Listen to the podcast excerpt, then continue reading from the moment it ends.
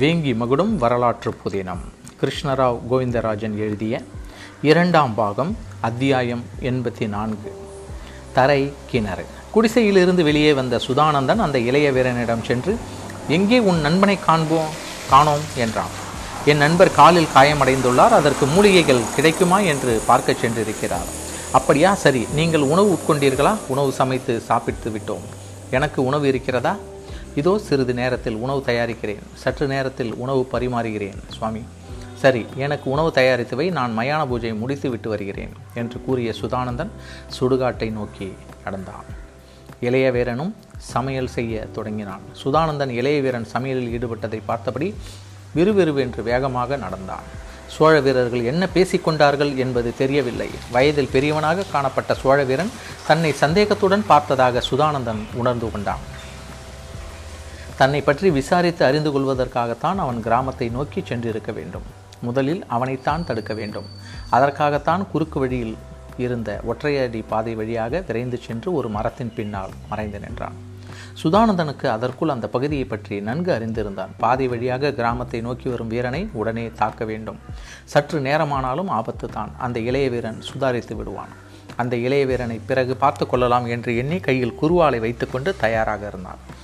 அருகில் காலடி சத்தம் கேட்டது மரத்தின் மறைவிலிருந்து எட்டி பார்த்த சுதானந்தன் சோழவீரன் இன்னும் சற்று அருகில் வரும் வரை காத்திருந்து அவன் நெருங்கியதும் குருவாலை ஓங்கி சோழவீரனின் வயிற்றில் குத்தினான்.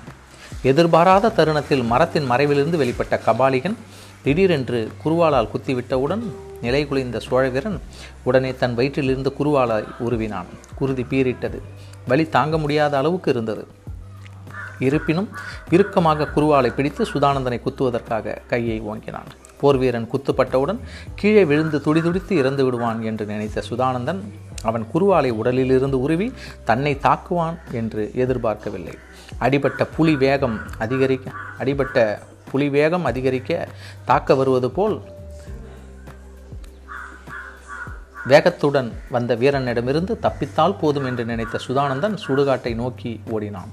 பின்னால் நாலே எட்டில் அவனை பிடித்த போர் வீரன் சுதானந்தனை பிடித்து இழுத்தான். அவன் கையோடு கபாலிகனின் தாடி வந்து விட்டது. கபாலிகன் உண்மையில் வேங்கி நாட்டு ஒற்றன் சுதானந்தான் என்பதை தெரிந்து கொண்டான். வீரனின் பிடியிலிருந்து விடுவித்துக் கொண்டு மறுபடியும் ஓடத் தொடங்கினான் சுதானந்தன். வழியில் ஒரு தரைமட்ட கிணறு இருப்பது தெரியும். சுதானந்தனுக்கு சுதானந்தன் ஓரிரு தினங்களுக்கு முன்தான் சிறிய கிளைகளாலும் இலை தழைகளாலும் மறைத்திருந்தான். எதற்கும் உபயோகப்படும் நம்மை தேடியவரால் வந்தால் அந்த தரை கிணற்றில் தள்ளிவிட வேண்டும் என்று முன்பே திட்டமிட்டிருந்தான். குத்துப்பட்ட பிறகும் விடாப்பிடியாக குருவாலை ஓங்கியபடி ஓடி வந்தவனிடம் இருந்து தப்பிக்க இதைவிட வேறு வழியில்லை என்பதை உணர்ந்து தரை கிணற்று கரிகள் ஓடி வந்து மூச்சிறைத்தபடி நின்றான். போர் வீரன் சுதானந்தனை கொல்ல வேண்டும் என்ற வெறியுடன் வந்ததால் இலை தழைகளால் மறைந்திருந்த கிணற்றை கவனிக்கவில்லை. சுதானந்தன் மீது குருவாலை கொண்டு குத்த முயற்சிக்க அவன் சற்றே நகர்ந்து கொண்டான். சோழ வீரன் நிலை தடுமாறி கிணற்றில் விழுந்து விட்டான். கிணற்றிலிருந்து அவனது அலறல் சத்தம் கேட்டது.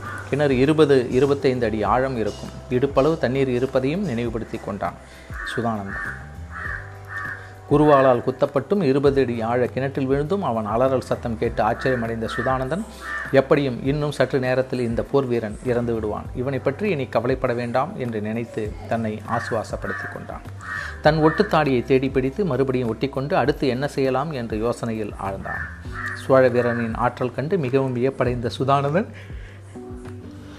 இனி இன்னொருவனையும் தாக்கினால் நிச்சயம் தன்னால் தாக்குப்பிடிக்க முடியாது. அந்த இளவயது வீரன் இன்னும் அதிக பலசாலியாக தோன்றுகிறான். எப்படியும் சிறிது நேரம் காத்திருந்து தன் நண்பன் வரவில்லை என்றால் இவனும் அவனை தேடி கிராமத்தின் பக்கம் சென்று விசாரிப்பான்.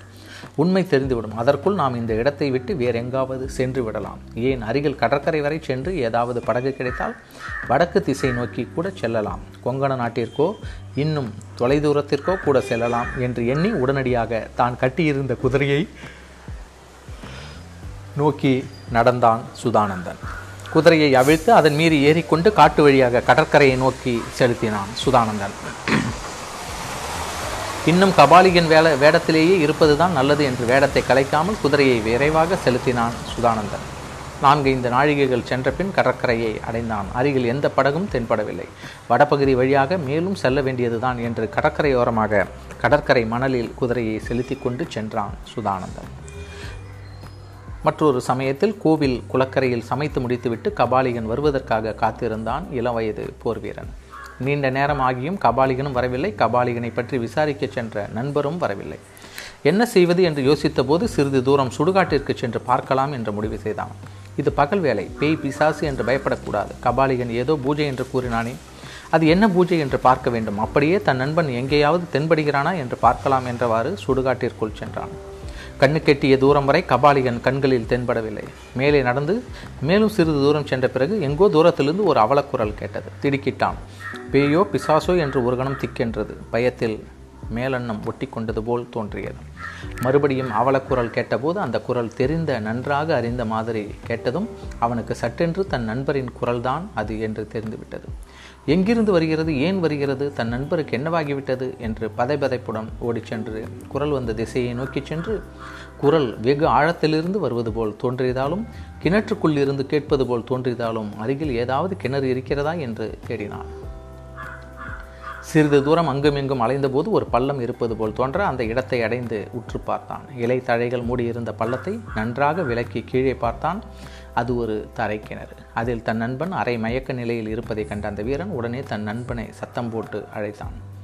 தான் அவனை காப்பாற்றுவதற்கு முயல்வதாக கூறி கிணற்றுக்குள் இறங்குவதற்கு வழி இருக்கிறதா என்று தேடி பார்த்தான். வழி ஒன்றும் புலப்படவில்லை. திரும்பி ஓடிச் சென்று கோவிலை அடைந்தான். அங்கிருந்த கயிற்றை எடுத்துக்கொண்டு திரும்பி வந்து கயிற்றின் ஒரு முனையை அருகில் இருந்த மரத்தில் கட்டி கயிற்றை கிணற்றில் இறக்கினான்.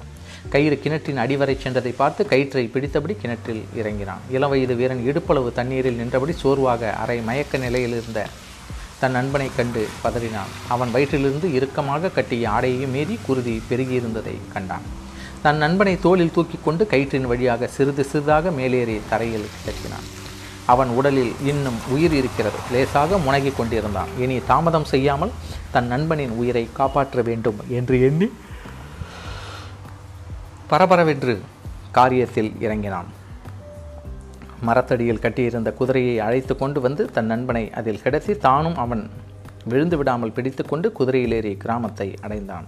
அங்கு வைத்தியர் யாராவது இருக்கிறார்களா? என்று விசாரித்தறிந்து வைத்தியரிடம் தன் நண்பனை கொண்டு வந்து சேர்த்தான்.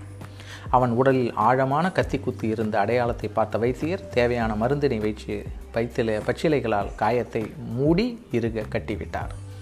அவன் நண்பனை பார்த்த வைத்தியர் ஐயா இவருடைய உடலில் ஆழமான கத்தி குத்து இருந்தாலும் பிழைக்க வைத்து விடலாம். உடல் முழுவதும் தண்ணீர் நனைந்திருக்கிறது. இவருக்கு எப்படி இதெல்லாம் நேர்ந்தது? என்று கேட்டார். ஐயா எனக்கு சரியாக விவரம் தெரியாது.